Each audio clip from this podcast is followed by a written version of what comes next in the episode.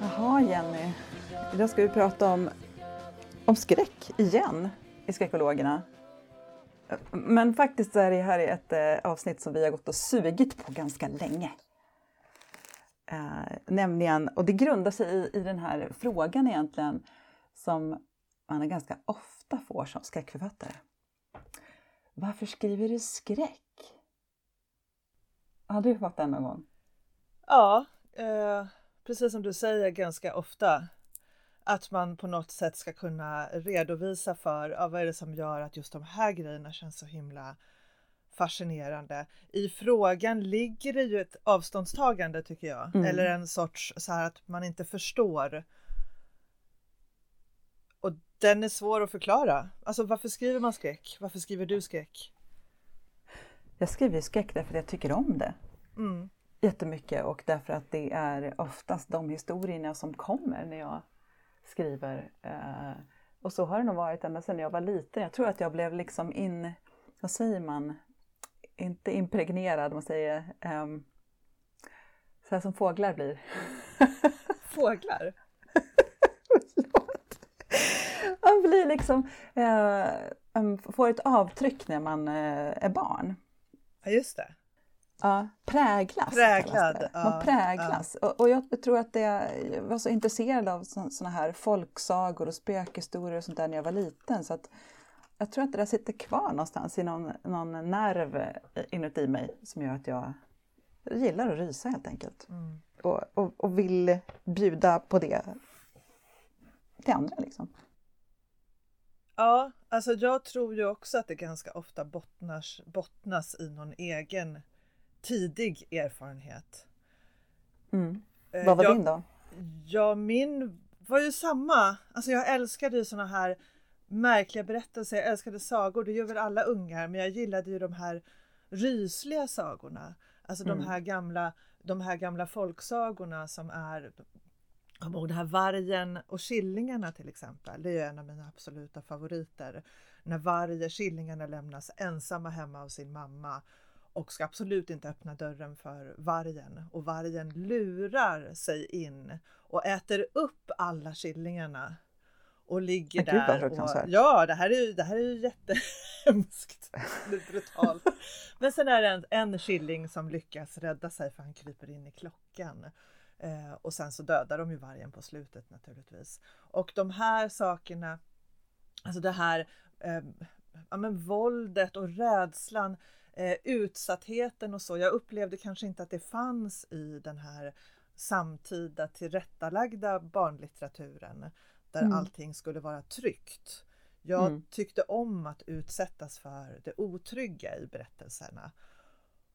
Eh, Och jag tror att ska man prata om de så här berättelsernas syfte, jag vet inte riktigt om man ska det, men jag tror att det finns en, ett syfte där i när man berättar sådana här saker för varandra. Att man lär sig av andras beteende. Man, man, man testar, man utsätts för obehagliga känslor utan att själv behöva helt och hållet vara i dem. Just det. Och det här tror jag Ja. vi har pratat om tidigare, va? var det inte du som nämnde någon gång att så här, folk som konsumerar skräck är bättre förberedda på eller, eller hanterar eh, jobbiga situationer när det händer jobbiga saker i samhället bättre. Som till exempel då den här pandemin. Precis, och det grundar sig i en intervju som jag gjorde med en psykolog som heter Karin Brocki på Uppsala universitet. Just det. Eh, och, det- och som har att göra med att liksom skräck eller att utsätta sig för rädsla och gympa hjärnan så att man blir lite mer tolerant för otäckheter helt enkelt. Så att, att, och då finns hjärnan kan inte göra någon skillnad på om det är skräcklitteratur eller om det är en verklig rädsla och du blir rädd i, eller du går i skogen för att någon hoppar fram. Utan att du blir utsatt för det här gör att den här området i hjärnan växer till lite grann helt enkelt. Blir lite mer tolerant för, och inte lika harig kanske. Sen ska man vara ärlig med att det var ju inte med någon, tank, med någon nyttoaspekt som man, gick in i det här och bara tänka. Åh vad duktig jag är, nu ska jag lära mig. Utan det var ju bara härligt. Det var härligt att bli Mm. rädd. Skräckblandad förtjusning. Ja, verkligen. Men det ligger någonting annat i den där frågan också. Eh, varför skriver du skräck? Det ligger ju också ett, ett litet förakt, Mm. upplever jag många gånger. Att det här är en genre som trots framgångar i film och tv och böcker också fortfarande ses som ja, men lite eljest, ska man säga, från Norrland eller lite, inte lika fin som andra genrer. Jag vet inte om andra författare som skriver i skriver romance eller deckare eller vad man nu eh, ägnar sig åt som kallas för genre-litteratur. Eh, om de också får den här frågan, men varför gör du det här? Inte vet jag. Eh, tror du det? Om man blir ifrågasatt om man skriver romance till exempel. Eh, på ett sätt tror jag att man kan bli det. Jag tror att man eftersom, just som du säger, den här hierarkin som finns, att Mm. först så finns det ju van och framförallt inom litteraturen. Alltså först finns det ju det som kallas för litteratur och där i ryms det ju ganska mycket och den behöver inte definieras riktigt så. Men sen finns det ju då de här deckare, romance, skräck och de är ju inte riktigt lika fina. Jag kanske ska säga att eh, de, de, de räknas inte som lika fina. Nej. Vi tycker ju att de är lika fina. Ja, men ursk- urskiljningen är ju det här med är det här genrelitteratur eller inte Ja. skulle jag säga. På så sätt kan man nog bli lite ifrågasatt, kanske inte när man skriver romance, framför allt om man läser romance tror jag. Att där blir du kanske mer ifrågasatt. Att, vad man kallat det här genom tiderna? Det är ju pigromaner och det är tantsnusk och det är kiosklitteratur. Ja, en massa olika nedsättande omdömen som har att göra med att det här han, handlar inte om något som är riktigt lika fint som kanske då den stora litteraturen. Mm. Jag har ju läst en kurs eh, under hösten. Mm, du har ju det. Ja, Lite av orsaken till att vi har det här avsnittet också. ja. Det är en orsak. Eh, det, det är en kurs i litteraturvetenskap. Det är mina första poäng i litteraturvetenskap som jag ska skrapa ihop här nu förhoppningsvis. Eh, så att det är sju, sju och en halv högskolepoäng i skräcklitteratur eh, vid Mhm. Jönköpings universitet. Och det är då Mattias Fyr som har den här kursen. Eh, Mattias Fyr är väl en av de få i Sverige som har forskat just på skräcklitteratur eller gotisk litteratur. Den här kursen har ju varit en ögonöppnare för mig. Mm. På vilket sätt då? Jo, men för att jag har ju lite köpt det här konceptet tidigare som man presenterar att skräck liksom inte riktigt har funnits. Där hävdar ju, eller menar ju Mattias Fyr, han pekar ju på många saker i flera av sina böcker, att skräck har visst funnits och har varit en blomstrande eh, genre och många av våra stora författare har varit väldigt inspirerade och påverkade av skräcklitteratur. Mm. Eh, man har bara inte litteraturvetenskapligt riktigt accepterat det för att man kanske inte har sett den här påverkan eller att man har Ja, man känner inte till böckerna eller man har tyckt att det har varit lite problematiskt just för att det inte har varit riktigt fint. Vad har du för exempel Jenny på fin litteratur som eh, egentligen är skräck? Jo, ett exempel. Eh, det är ju Stagnelius.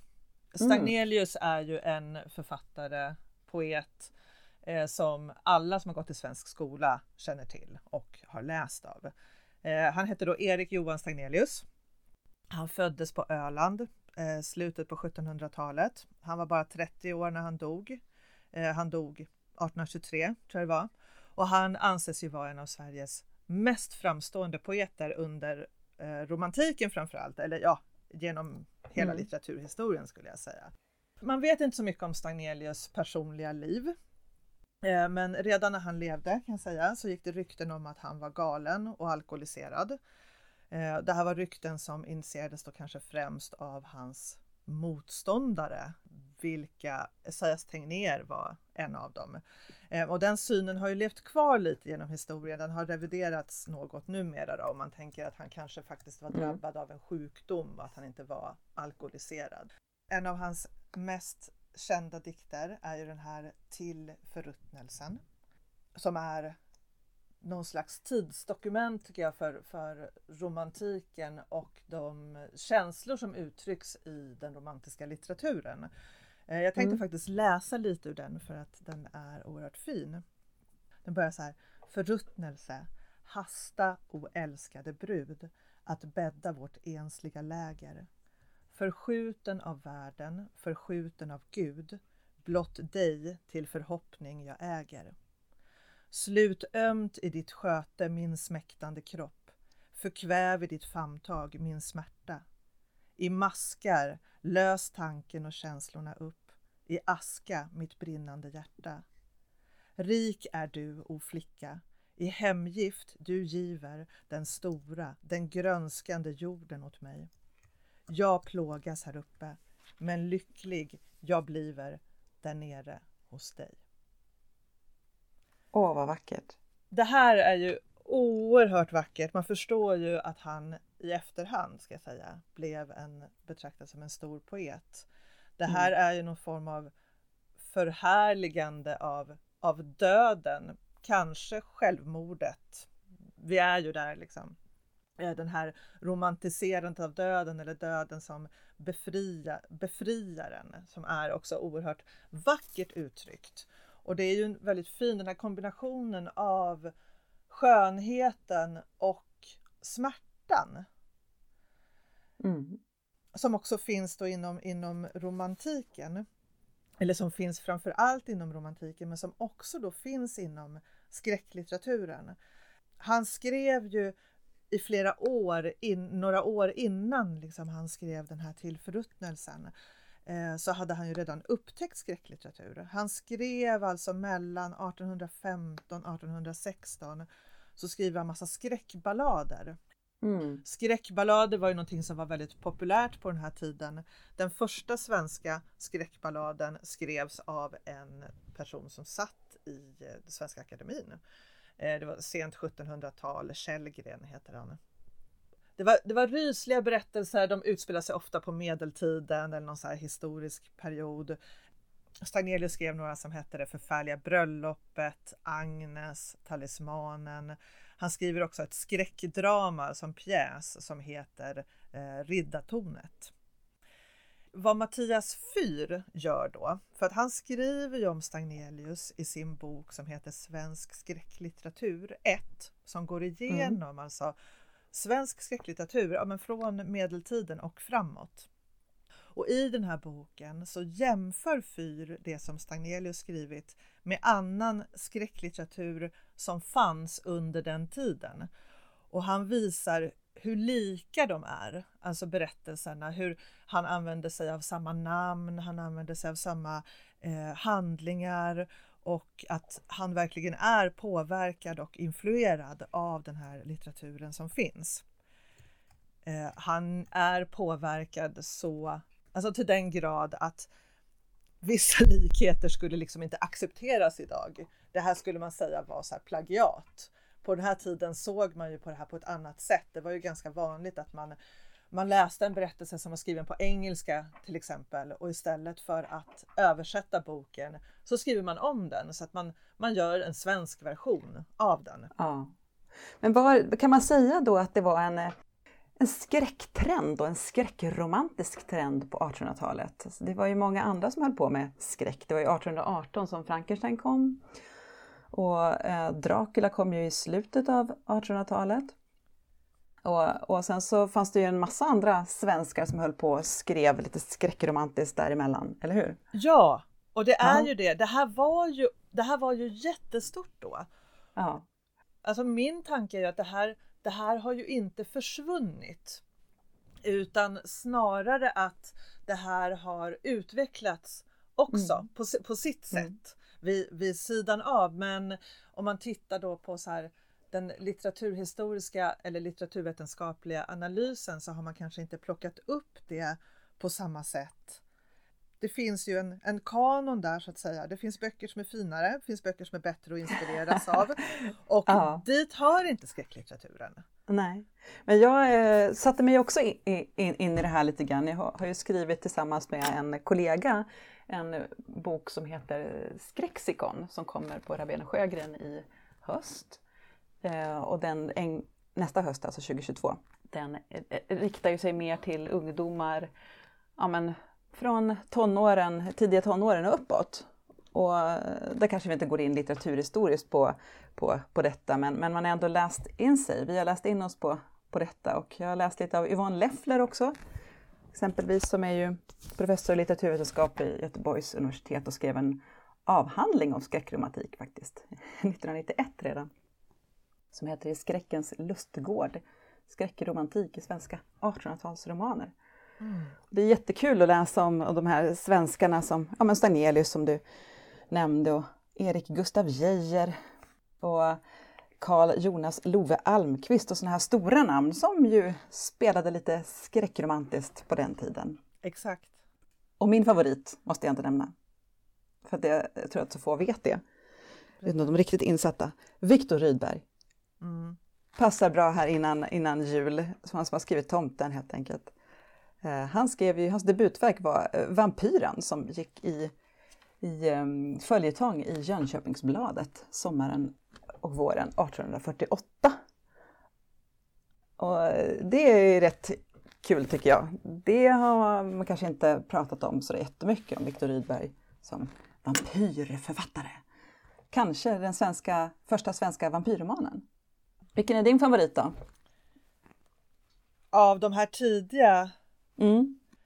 jag har mest läst om. Jag har inte läst så mycket eh, faktiskt av det, men jag har börjat upptäcka, för det finns ju oerhört mycket på litteraturbanken där jag har börjat Mm. eh, botanisera nu. Eh, för jag har verkligen blivit sugen på att läsa mycket mer av det här. Men, men... Ska du förklara vad Litteraturbanken är, Jenny? Ja, Litteraturbanken är alltså en, en resurs som finns eh, på nätet där svensk litteratur eh, läggs ut tillgängligt för alla, gratis och öppet. Och man har alltså då digitaliserat eh, äldre litteratur. Eh, Det finns ot- otroligt mycket. Det finns mycket Strindberg, eh, Selma Lagerlöf, ja men alla Ja. de här stora. Eh, Det är som finns. fotokopierade sidor på något Mm. sätt, en del av det. Det är rätt häftigt faktiskt. Mm, det är det. Det är, en otro, det är en otrolig tillgång. Och där kan man hitta supermycket ju. Men annars har jag, jag gillade ju Stagnelius väldigt mycket när jag då gick i gymnasiet, när man fick läsa Mm. honom. Han, han talade ju till i he, hela den här fina, den här, den, här roman, den här romantiken. Och romantik och romance är inte samma sak, det kanske man inte behöver påtala här. Nej. och i Litteraturbanken finns ju också eh, den första svenska skräckromanen. Skriven av Aurora Ljungstedt. Mm, Hinondes hus just det. finns att läsa där om man är sugen. Mm. Vad man ska komma ihåg tror jag, det är ju också det att det som ansågs vara skräck då kanske inte vi med självklarhet skulle kalla för skräck idag. Nej. Skräcklitteratur har ju också utvecklats och förändrats under den här tiden. Eh, Och det som skräcklitteraturen då låg ju väldigt nära romantiken. Alltså det var ju en del av den, den här romantiska traditionen. Det var mycket, mycket känslor eh, och framförallt det som finns i skräcklitteraturen är ju någon form av tvetydighet kring är det här övernaturliga händelser? För att det finns ju en hel del övernaturligt i, i den tidiga skräcklitteraturen men Mm. det behöver inte göra det. Och ganska ofta i tidig skräcklitteratur så förklaras ju det som synbart verkar övernaturligt med att det är, att det har naturlig förklaring. Så att den stora styrkan i i den här tidiga skräcklitteraturen det är väl framförallt det här att är det här verklighet eller är det här fantasier? Alltså den här tvetydigheten kring Mm. om det här är någonting som hjärnan hittar på eller om det är riktiga, är det riktiga andeväsen eller spöken som rör sig här? Vad är det egentligen? Och det förekommer ju inom skräcken även idag. Men jag tror att vi har mer monster också i skräcken idag än vad man faktiskt kanske hade tidigare. Ja. Men tror inte också att det, det jag brukar ju prata eh, när jag föreläser i skolor om, om skräcken och, som genre och vad den säger att, att skräcken är den genre som kanske berättar mest om vår samtid, vad vi är rädd för. På 1800-talet och tidigare också så var man ju rädd för att dö på ett kanske mer konkret sätt än, än idag. För Ja. att det var mycket mer sjukdomar och farsoter och det fanns ingen antibiotika. Man kunde inte bota om man fick lunginflammation. Det. Och sen också under viktorianska ep- epoken och, och alla den här konservatismen om hur man skulle vara och könsrollerna som implementeras med borgerskapet och allt möjligt sånt där som strömningar i, runt omkring oss. Och det där plockar ju Bram Stoker upp i Dracula exempelvis som att Dracula får symbolisera den här tjusiga adelsmannen som kvinnorna trånar efter. Men han är också farlig. Så det blir en farlig romans och så suger han blod då istället för att de har sex. Fast där håller inte jag med dig. Jag vet att det där, att det där är en vanlig eh, tolkning, alltså den här starka erotiken i Dracula. Jag Mm. har ju läst om Dracula ganska nyligen. Berätta. Här, ja, och upplever inte alls den här erotiska strömningen i, i Dracula. Bram Stokers Dracula är inte alls lika erotisk som Dracula sen har blivit. Nej, Eh, och framför allt så tror jag att Dracula blev väldigt erotisk av de här stiliga eh, männen som spelade Dracula. Mm, Och mm. som, som förstärkte de här, den här aristokratiska högdragenheten och så. Dracula i sig förekommer ju ganska lite faktiskt i Bram Stokers roman.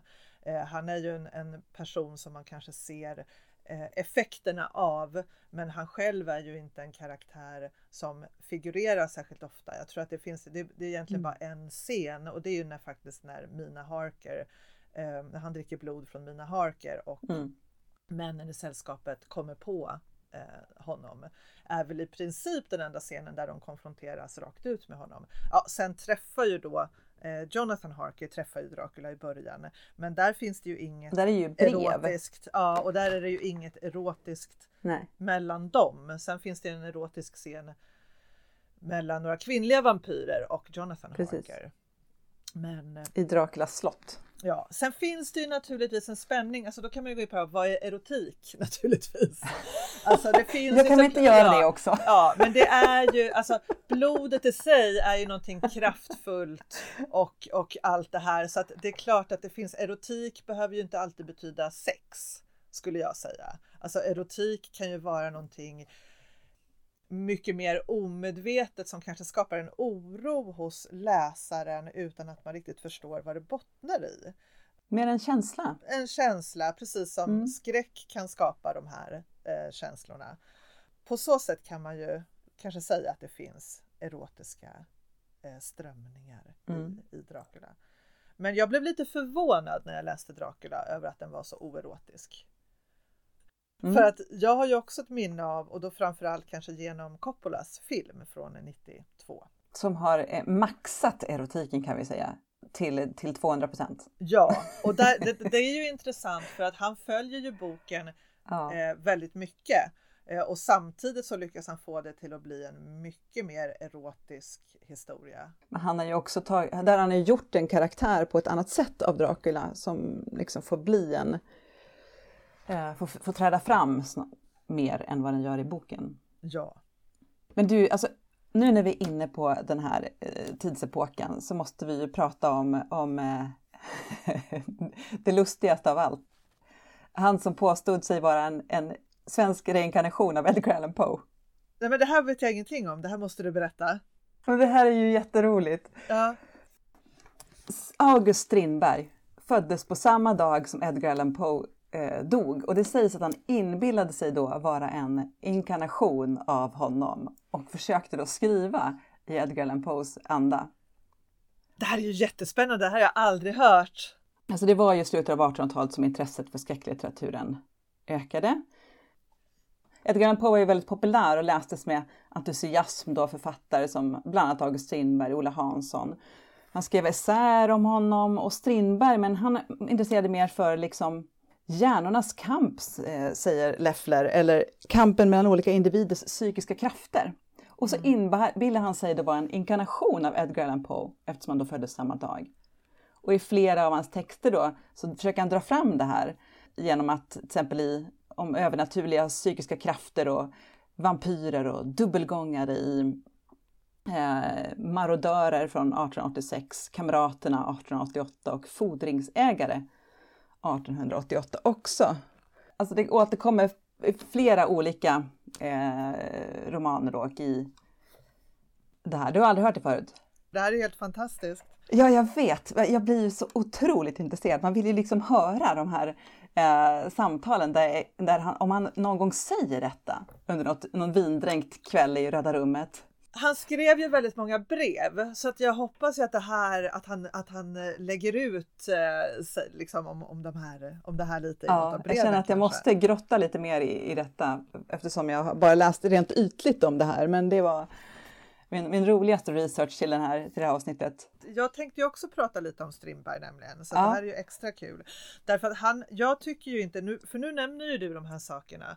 Eh, det här är ju så, sånt som jag har stött på när jag har varit specifikt intresserad av just skräcklitteratur. Det här är ingenting som jag Mm. vet, som jag tycker att man har kopplat till Strindberg annars i så den all, liksom allmänna bilden av honom. Nej men alltså Strindberg är ju det här exemplet på så här, det ultimata finlitteraturförfattaren. Ja, Som är en skräckförfattare, dessutom tror att han är en inkarnation av en annan skräckförfattare.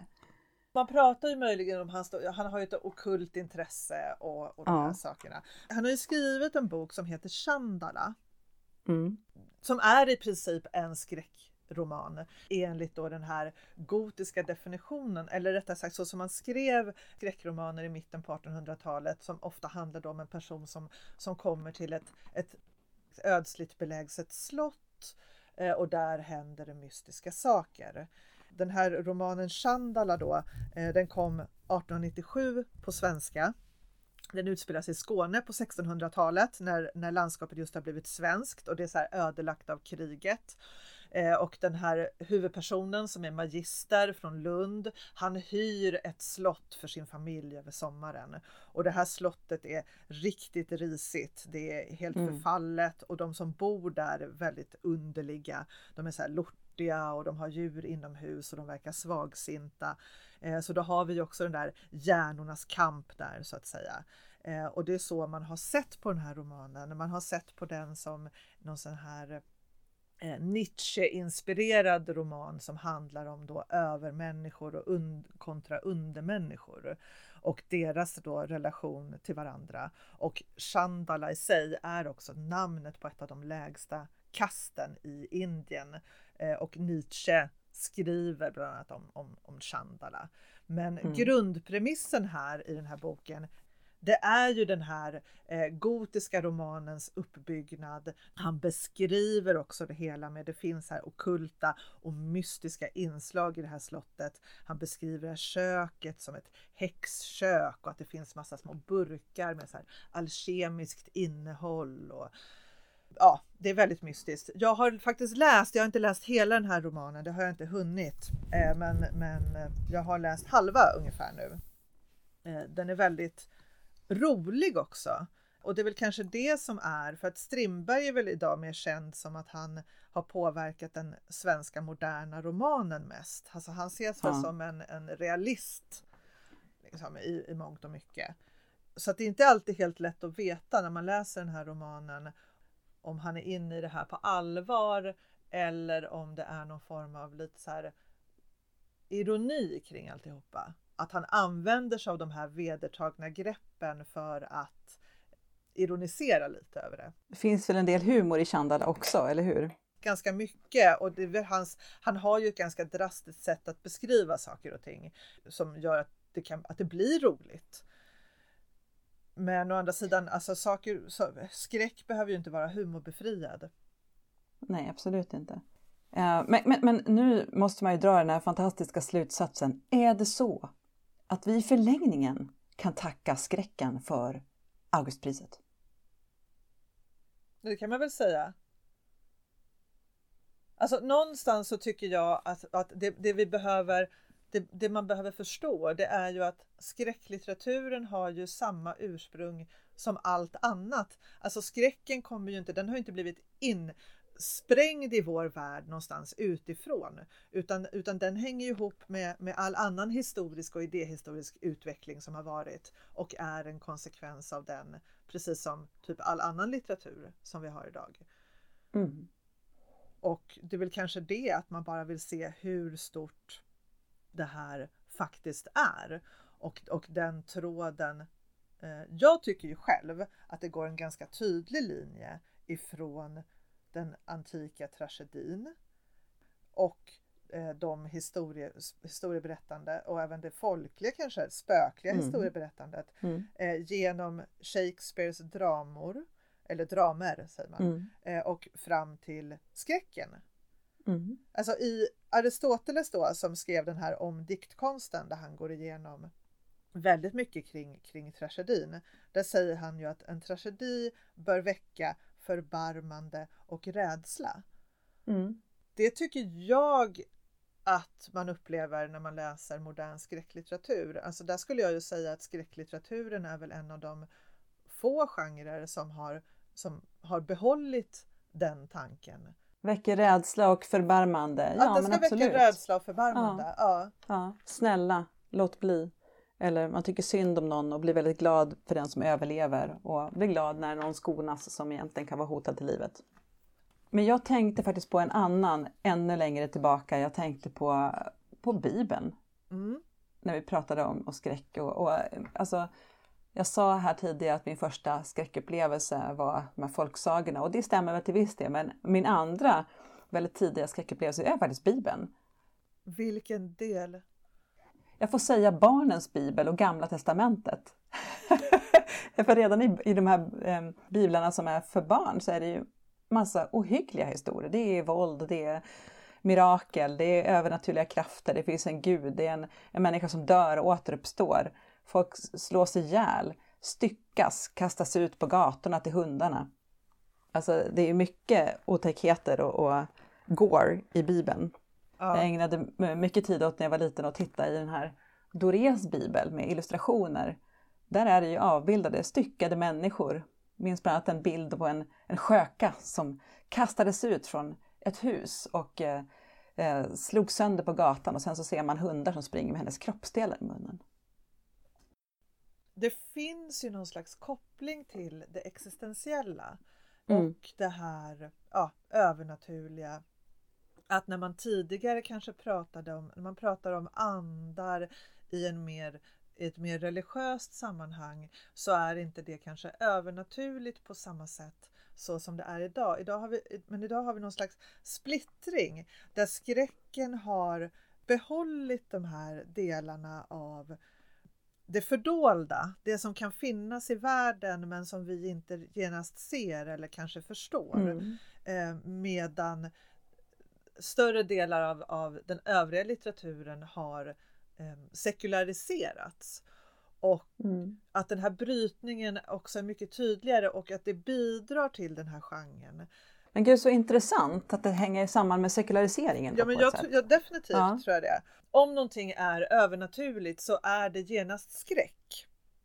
Jag, jag har tänkt supermycket på det här sista tiden, att just, men just det här definition, kring det definitionsmässiga, för att jag har aldrig riktigt, jag har aldrig riktigt klarat av att definiera skräck eh, för mig själv eller annat som jag har läst. Och det har inte blivit lättare av att gå den här skräckkursen heller, Nej. tyvärr. Det har blivit mer nyanserat snarare. Ja, ma- man kan ju blanda ihop det här hur mycket som helst, men eh, att det finns något övernaturligt element oftast. Men då klassar man ju också bort många slasher-romaner, om det nu inte är en mördare som har återuppstått från de döda. Eh, men då kan man fråga sig exempelvis då om Mats Strandbergs Konferensen är skräck. Mm. Det är ju en, en ny eh, tagning, omtag eller man ska säga, av, av slasher-genren som är väldigt uppmuntrande, men det är ju inget övernaturligt i den. Däremot är den väldigt, väldigt blodig och gory och otäck. Ja. Eh, Mats Strandberg har ju skrivit andra övernaturliga böcker som Färjan och Hemmet och där han, eh, det är spöken och det är zombies. Eh, och det är ju definitivt klassar in som den klassiska beskrivningen av skräck med övernaturligheter. Eh, Mm. dock, spännande nog, så har ju de här böckerna ofta klassats som spänningslitteratur. Och han får till och med vara med tillsammans med andra skräckförfattare som också klassas som spänningslitteratur på Svenska deckarfestivalen. eller eller i deckarsammanhang. Det där är väl marknadens sätt att komma runt det här problemet lite grann. Alltså den här lite den här beröringsskräcken ja, som man kan ha Ja. med, med, med skräck eller Mm. med det här över, med övernaturliga över, överhuvudtaget. Jag trivs inte riktigt med den där definitionen av att Nej. att det bara ska vara över, att det ska vara någonting övernaturligt. Det innebär ju också då att är det över, vad, vad är övernaturligt?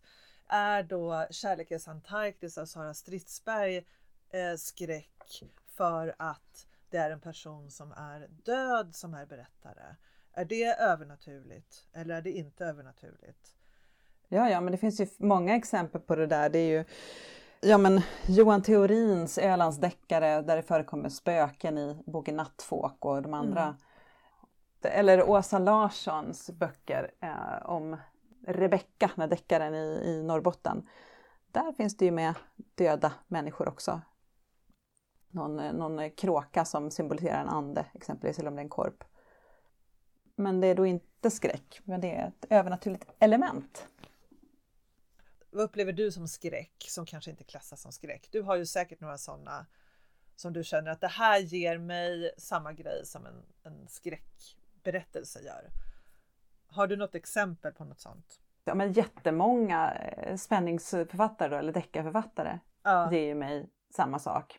Speciellt om det handlar om kanske psykisk sjukdom, om att man inte riktigt vet vad som är verkligt och inte. Mm. Så att det är nästan svårt att skilja ut. Eh, Jag blir ju ofta räddare av att både läsa och se på kriminalhistorier än jag blir av skräck. Varför? Därför att det, ja, men därför att det känns mer, eh, det känns verkligare och Ja. ofta mer brutalt. Och skräck har jag nog en sån stor kärlek till. Och känner att ja, men, det känns bra. Det, känns, det är en del av flykten för mig med skräck, så är verklighetsflykten. Att eh, det är inte riktigt, jag kan liksom inse att det här inte är på riktigt. Men det kan jag inte på samma sätt med eh, krim. Jag tycker att det är en väldigt viktig beståndsdel av skräcken. Mm. Att man på något sätt man kan, man kan ta i mer för att man känner att det här är inte helt och hållet på riktigt. Man behöver inte skjuta ifrån sig. Alltså jag har ju till exempel jättesvårt för true crime som jag vet att många uppskattar. Mm. Eh, För att det blir så lätt exploaterande tycker jag. Att, för att det här Mm. är faktiskt människor som har gått igenom jättejobbiga, konstiga, brutala, hemska saker på riktigt. Det är jobbigt att sitta och snaska, snaska i det. Jag känner mig som en dålig människa helt enkelt. När jag gör det. ja. ja, nej men det är väl en del av min kärlek till skräck att jag faktiskt har det, det jag mår bra av att konsumera skräck. För Ja. det är en del av den här eh, fantasivärlden, den här skimrande såpbubblan som man älskar att befinna sig i. Men du Jenny, har du någon önskan om eh, skräcken i den svenska litteraturen framöver?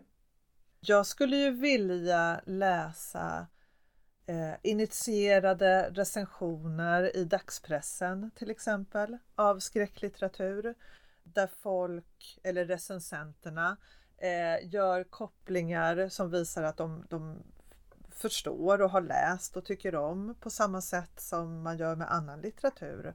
Alltså jag skulle, på ett sätt skulle jag ju egentligen önska att genrer försvann för att jag tycker inte att de ger så himla mycket.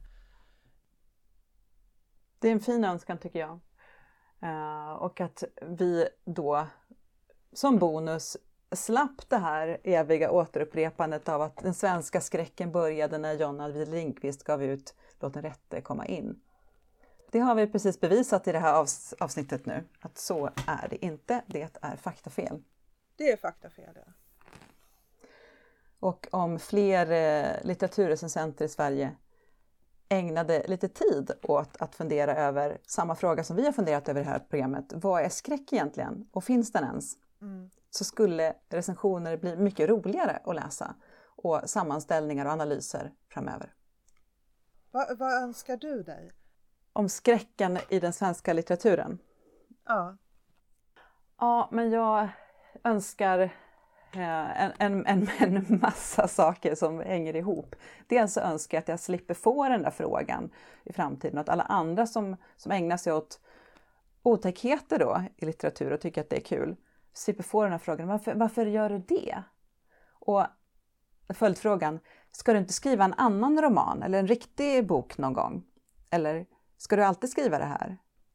Ja, kanske det. Jag vet inte. Det får vi väl se. Det är en historia som en historia. Ja. Och sen så önskar jag också att, eh, att fler författare vågar sig på att blanda in lite overkligheter i sina böcker. Så det, det är väl det. Och sen så, så småningom att vi slutar, kanske inte så utplåna genrerna, men jag skulle önska att vi slutar vara rädd för genrerna då. Det finns en viss fördel ändå så här att eh, använda genrer, precis som man delar in ja, medicin i olika områden eller vad det nu är. Det är att man kan bli väldigt duktig på ett visst område och att kanske ett bokförlag också kan vara väldigt duktig på ett visst område av, av spänning då, om man säger så, eller romantik eller vad det nu kan vara. Men samtidigt så önskar jag trots detta att, att det, alltså synen på det här och vem som kan skapa skräck skulle försvinna. Ja, för att de sakerna kan man ju göra ändå. Men, men jag har också en fråga till dig, för det här har jag funderat på ganska mycket. Alltså i ditt skrivande, alltså i din kreativa, i ditt kreativa arbete, ser du på dig själv som en skräckförfattare? Jag skriver ju ofta det, att jag är skräckförfattare Mm. och pratar om det. Men nej, det gör jag ju inte. Nej. Jag ser mig bara som författare. Mm. Punkt. Eh, och det vet jag att mina förläggare gör också. Ja, vi får se vad det blir helt enkelt. Ja. Eh, ofta så blir det något läskigt, men det kanske inte alltid blir det.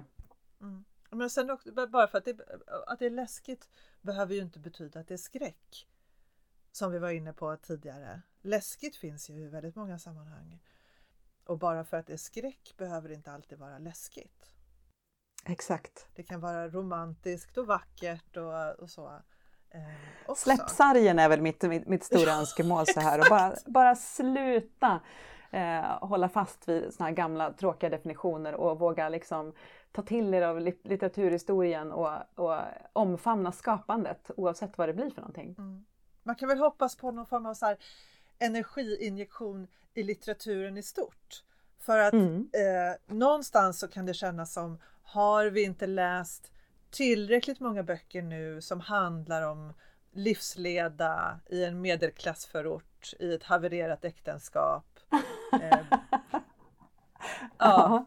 Eller eh, oj, jag dejtade på Tinder och kolla vad som hände.